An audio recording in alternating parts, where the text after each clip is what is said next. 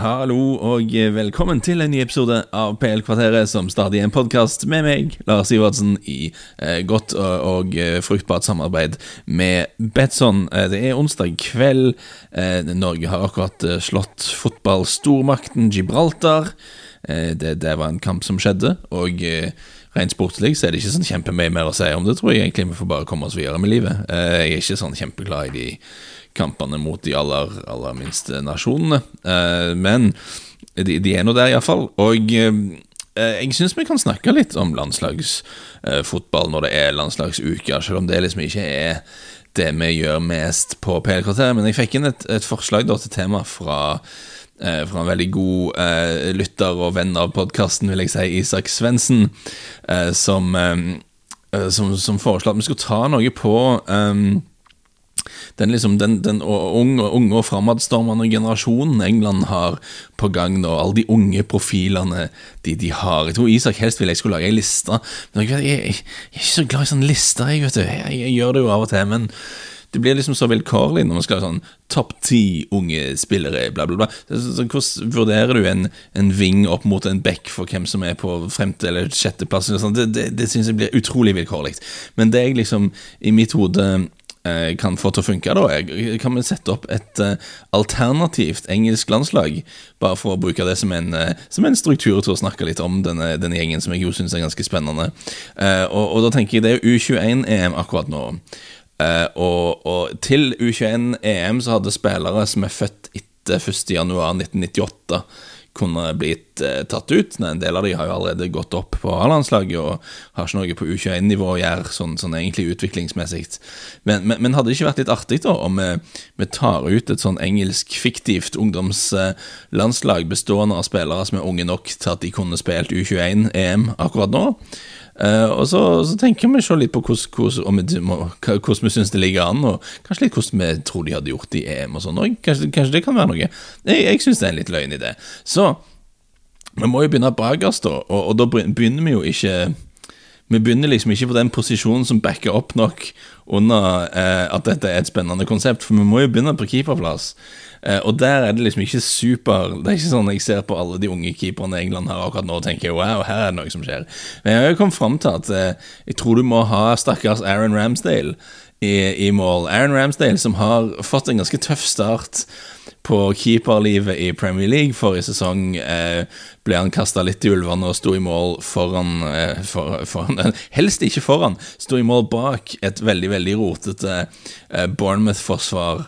Som jo ga vekk en haug med sjanser. Det, det, var ikke en takknemlig jobb å stå i mål for Bournemouth i fjor.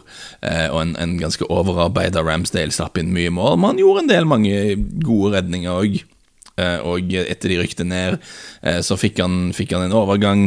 Han trengte ikke bli med ned i championship, han kunne dra en annen plass for å stå i mål og tenkte sikkert at ah, nå, skal det, nå, skal det, bli litt bedre. Men han gikk jo til Sheffield United.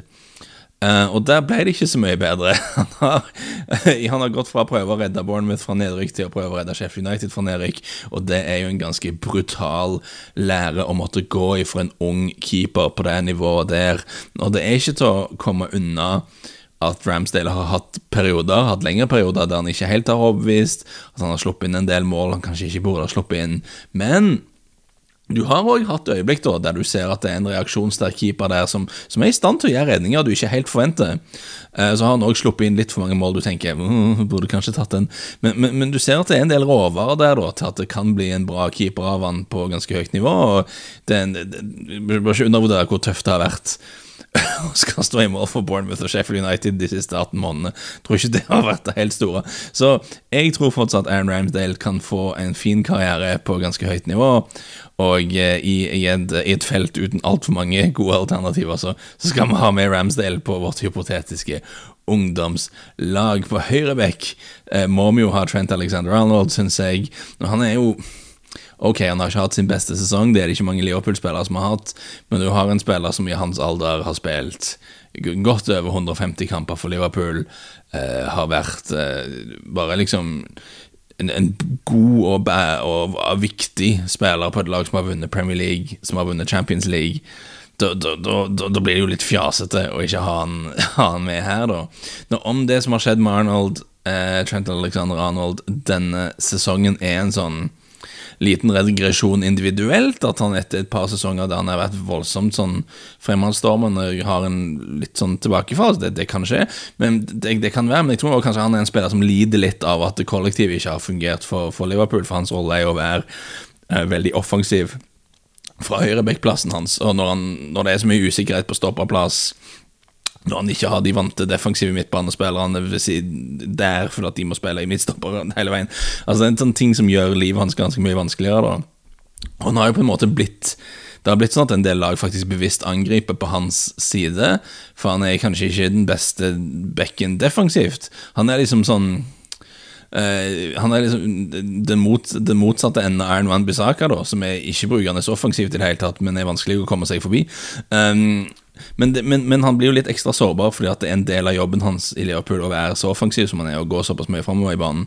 Så jeg, jeg, har litt sympati for han der. Eh, jeg, jeg syns det er ganske sånn eh, åpenbart at vi må ha Trent på høyrebekken på dette her fiktive eh, ungdomslandslaget vårt. Ved siden av han, første litt kontroversielle posisjon, for jeg skal jukse litt, da. Jeg, jeg skal ha Declan Rice som midtstopper.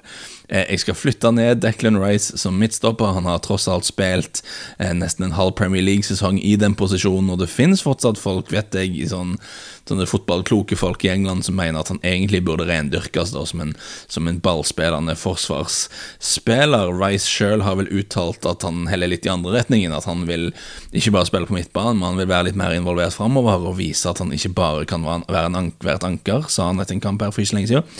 Um, men eh, det, det er beinharde krav på vårt totalt fiktive ungdomslandslag, eh, så Declan Rice, du må bare spille midtstopper. Og han er jo han, han er fantastisk spiller, veldig god til å lese spillet. God duellspiller, fin pasningsfot, bedre pasningsfot enn han kanskje får credit for av og til.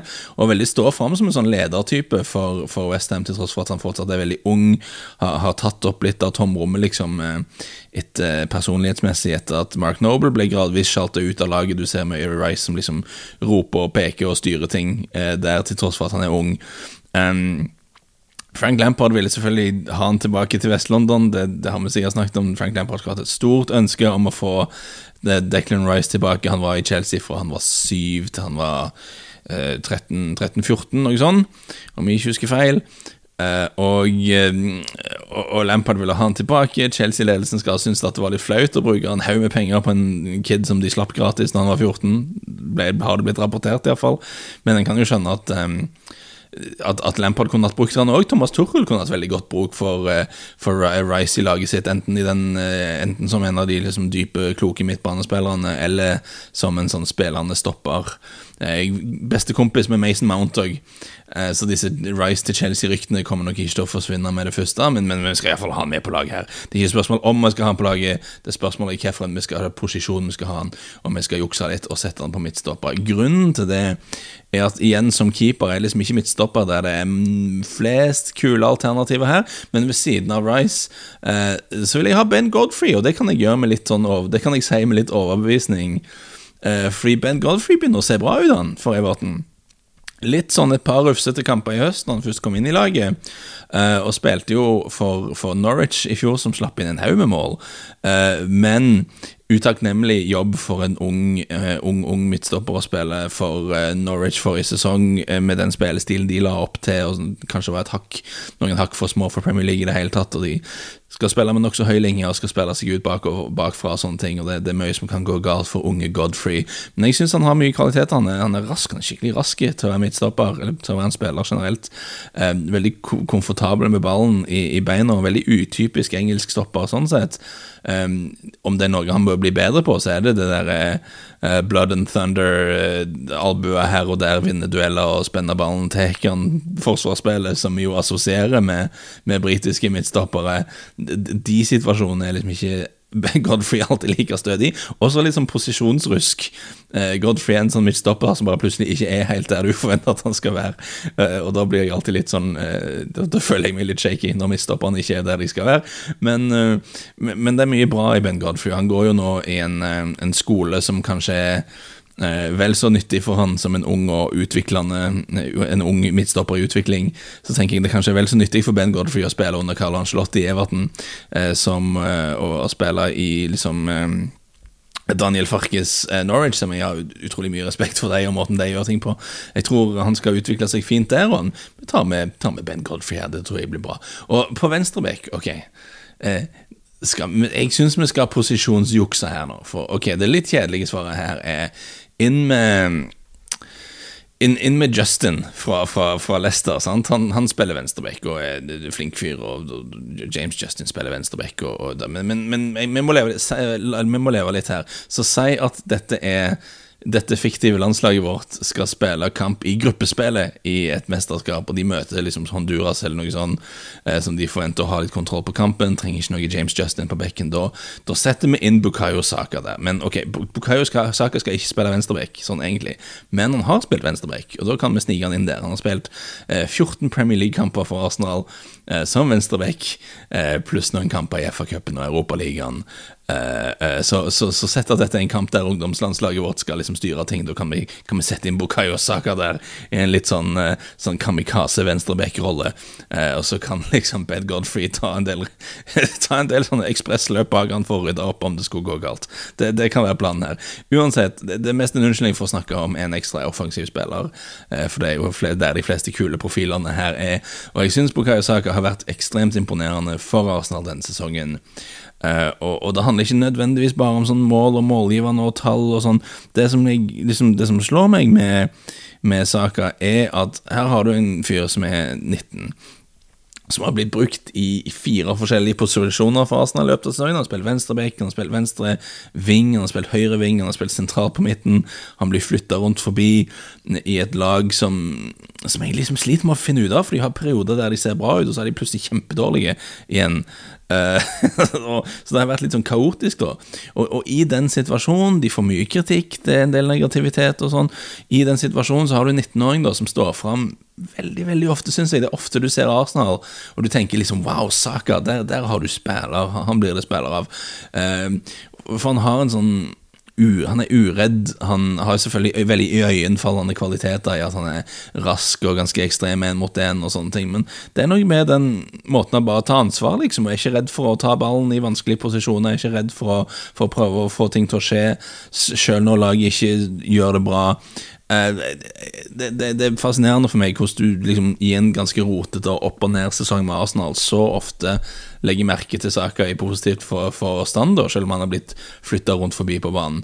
Spiller med masse masse kvaliteter som jeg tror blir, eh, blir bra for Arsenal, og vi, vi sniker han inn eh, på, på venstre back på dette her laget. Nå, nå, nå, skal det bli litt mindre posisjonsrod her, for vi setter jo da på høyre indreløper. Vi skal ha 4-3-3, skal vi ikke det? Eh, eller jeg har allerede bestemt at vi skal det. Eh, på høyre indreløper eh, vil jeg ha Phil Foden, eh, Stockport Iniesta. Eh, som jo er såpass anvendelig, da. Du kan egentlig bruke han hvor som helst på banen. Eh, fra midtledd, midtbaneleddet og framover. Eh, han har spilt Han har spilt overalt, egentlig. Han har spilt sentral på midten. Han har spilt sånn høyre indreløper, venstre indreløper, typisk wing på begge kantene og som spiss, egentlig. Så det, det, det er veldig få posisjoner Phil Forden ikke har spilt på et eller annet tidspunkt. Han har ikke blitt brukt som ankertype uh, for City. Vi har blitt uh, brukt i en mer sånn sentral rolle i en annen formasjon. Um, uansett. I årevis da føles det som, det var ikke så mange år, men det var en periode da der Pep Guardiola hele veien sa fine ting om Phil Foden. Og var sånn, å, han er så stort talent, han er det største talentet jeg har sett. Og Guardiola klemmer til med superrelativene litt av og til. Uh, og det var vel og bra, da, men, men, han fikk jo ikke spille noe særlig. det syns jeg var litt frustrerende, for vi var sånn mm, Vi vil se Phil Foden, som du sier så mye fint om. Og når han fikk spille, så så han liksom så spennende ut. Når denne sesongen, da Eh, begynner han å få ganske mye spilletid. Og, og ser, det ser mer ut som Guardiola stoler på han, og han har jo òg da levert kjempebra. Og han er typisk sånn så enormt typisk Guardiola-spiller i at han har eh, bra blikk for spillet, selvfølgelig, og, og, utrolig bra tekniske kvaliteter, god touch og slår gode pasninger og sånne ting. Men det han har, da, Foden, syns jeg, eller som jeg legger merke til spesielt, fordi at det skiller seg litt ut, at han har en sånn følelse for, for tempo da, og for rytmen i pasningsspillet, som, som, du vel må ha for å spille midtbane for Pep Guardiola, men, men som jeg ikke ser veldig ofte i, i engelske spillere. da, Det er noe som som eh, Jeg, jeg syns engelske, de engelske akademiene er litt bedre enn sitt rykte, egentlig. Eh, de, det produseres mye bra unge spillere nå, men det vi ikke ser altfor mange av, er midtbanespillere som har den der instinktive tempofølelsen i, i pasningsspillet, som, som, man jo må ha i en sånn type spillestil, og det, det ser du veldig med med, med Foden at han har, eh, og han er jo da Manchester City eh, har jo på en måte prøvd å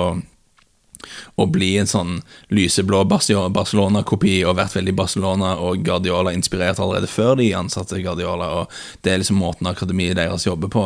Og, Det føles, for meg da som Foden er på en måte da um, er erketypen uh, på hvordan en uh, hvordan Manchester City-spiller skal se ut, eh, tenker jeg, som kommer fra akademi. Liksom. Det er det, det, det, det, som er drømmemodellen. Og så når han i tillegg da skårer litt mål, Uh, han er ikke bare en sånn, sånn kortbeint uh, midtbanegeni med god balanse og god touch og sånne ting som bare slår kortpasninger rundt forbi i fint tempo og sånne ting. Man har jo litt sånn råskap, da.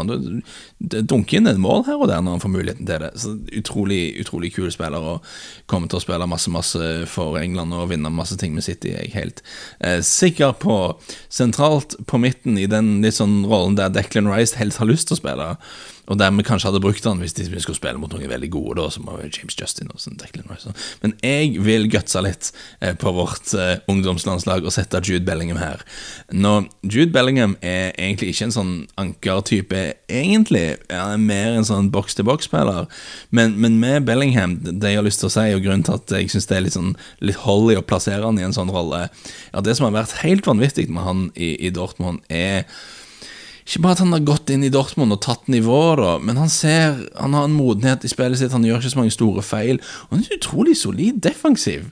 Eh, vinner ballen mye oftere enn det man skal tro av en sånn ung midtbanespiller som kommer inn, eh, og først og fremst vi tenker på han som er offensive kvaliteter. Men han er skikkelig solid og, og vinner mye taklinger og tar for seg. Han er storvokst til, til, å, til å, være alderen sin. For han er, for han er bare 17, og han er en sånn spiller Du ser på han for Dortmund, han har fått mye mye mer spilletid enn jeg tror Dortmund hadde planlagt denne sesongen. Du ser han spille. Det ser ikke ut som en 17-åring, altså. Herre fred. Eh, bare en ting er at han er uredd og sånne ting. Du, du, du, ser unge spillere som er uredde. Man tar gode valg med ballen og um, er tøff fysisk og, og, ser bare ut som han hører hjemme på midtbanen til Dortmund. Uh, og det i en alder av 17 er, er, veldig veldig spesielt. Men han er først og fremst en sånn mer fremoverretta spiller som har bra driv, flink til å Uh, flink til å flytte ballen framover i, i, banen, kan gå forbi folk. Men, men, jeg slo opp noen tall da for å sjekke om Jeg syns alltid kjekt å sjekke om inntrykket mitt er riktig. da For du, du, Av og til så ser du fotball, og så ser du på tallene, og så viser det seg at det du trodde du så, uh, var helt feil. Jeg, jeg, jeg sjekket opp nettopp at uh, Eh, Neymar faktisk presser ganske mye mer enn Kylian Mbappe. Og det var ikke mitt inntrykk i det hele tatt. Der var det kanskje noen fordommer jeg hadde mot Neymar som, eh, som var feil, men det, det viser seg at det er lurt å sjekke statsen av til. Uansett. Um, Statsbomb, selskapet Statsbomb har en sånn greie der du kan, kan sammenligne eh, prestasjonene til en spiller og tallene deres med spillere i samme posisjon i de andre, i andre klubber i de fem store ligaene i Europa, om dere skjønner hva jeg mener. Sammenlignbare spillere eh, posisjonsmessig i de andre fem store ligaene. Og, og de tallene viser at eh, Bellingham eh, både takler motstandere og setter motstandere og presser motstandere oftere enn 90% av de andre sentrale midtbanespillerne i Europa. Så han er helt oppe i toppen da for det defensive arbeidet, for det å presse og det å takle motstandere. Og det, det, tror jeg ikke mange hadde trodd da når 17-åringen fra Birmingham kommer til Dortmund eh, denne sesongen. Og I tillegg da så han fullfører flere driblinger per kamp.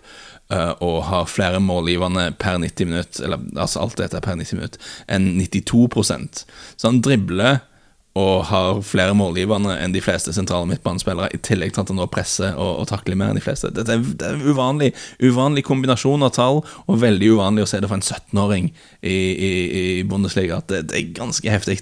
Så superspennende spiller, Jude Bellingham. Fortsetter utviklingen, det får man jo håpe, og at han vil da være en spiller som England får mye glede av eh, fremover, og som vi som fotballinteresserte får mye glede av. Ved siden av han på midtbanen vår Vet du hva? Jeg, jeg, skal gjøre noe jeg ikke har gjort før her, for jeg, jeg, ser, at, jeg ser at dette begynner å bli en utrolig lang pod. Eh, og, og vi, skal ta, vi skal ta hele laget her. Eh, og alt som jeg egentlig har lyst til å snakke om. Eh, da blir det en ubegripelig lang pod. Så, så jeg må, jeg må, vi må slutte her nå. Eh, og så, så, skal vi ta del, um, del to neste gang. Det vil si jeg skal ta det opp nå med en gang, tenker jeg. Så det er gjort. Men sånn ser vi når det blir publisert, om det blir en dag etter, eller hvordan vi skal gjøre det. sånn, Må ikke, forvirre, må ikke, må ikke skape for mye forvirring. Men Um, rask spillbit på slutten rekker, rekker vi å ta før det, før det, sklir helt ut tidsmessig. Og vi kommer liksom på en måte midt mellom tipsspalter nå, for jeg har skrevet en nå for midtuken som ligger ute. Se Betson, men de fleste av de kampene var jo i kveld, eh, onsdag kveld. Så men vi har en kamp igjen, én en singel igjen og en slutten av trippelen. For trippelen er jo i rute, da. Vi fikk en seier til Serbia og Belgia. Så hvis Danmark vinner, så går trippelen vår inn. Det er jo nice. Eh, ganske, ganske lav odds på trippelen denne gangen, men vi gjorde den. 3,78 var det egentlig, men den ble boosta til 4,35, så det er jo litt sånn verdi. Men Um, jeg tror da altså at Danmark skal dra til Israel og vinne.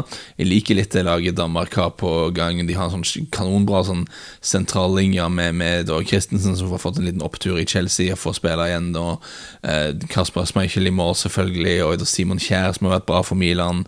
Og så er det sånn Høibjerg, Thomas Delaney, Josef Poulsen på topp. Ærverdige, hardtarbeidende Josef Poulsen. Det er sånn solid ryggrad eh, i det laget der. Og så har du da Christian Eriksen som har begynt å få spille en del i Inter igjen, eh, og, og få lov å være med. Det var litt usikkerhet der, da, men han får lov å være med. Så, du har en liksom blanding av litt sånn stål og litt sånn spennende greier der òg. Jeg tror dette er en ganske bra dansk lag, så jeg tror de skal slå Israel. Og jeg tror òg, så se på gruppa deres de har Østerrike, Skottland, Israel, Moldova og Færøyene. Dette er en gruppe Danmark skal vinne, tror jeg.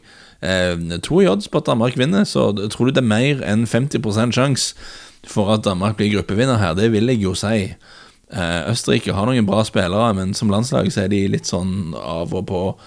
Skottene vet, mm, jo, er jo litt på gang, kanskje, men jeg vet ikke, jeg, jeg syns Danmark skal vinne denne gruppa her, da. Eh, så to odds på det syns jeg er til å hvis du liker å sette sånne langspill som, som, skal bli stående en stund før det blir noe av, så, så kan det være noe.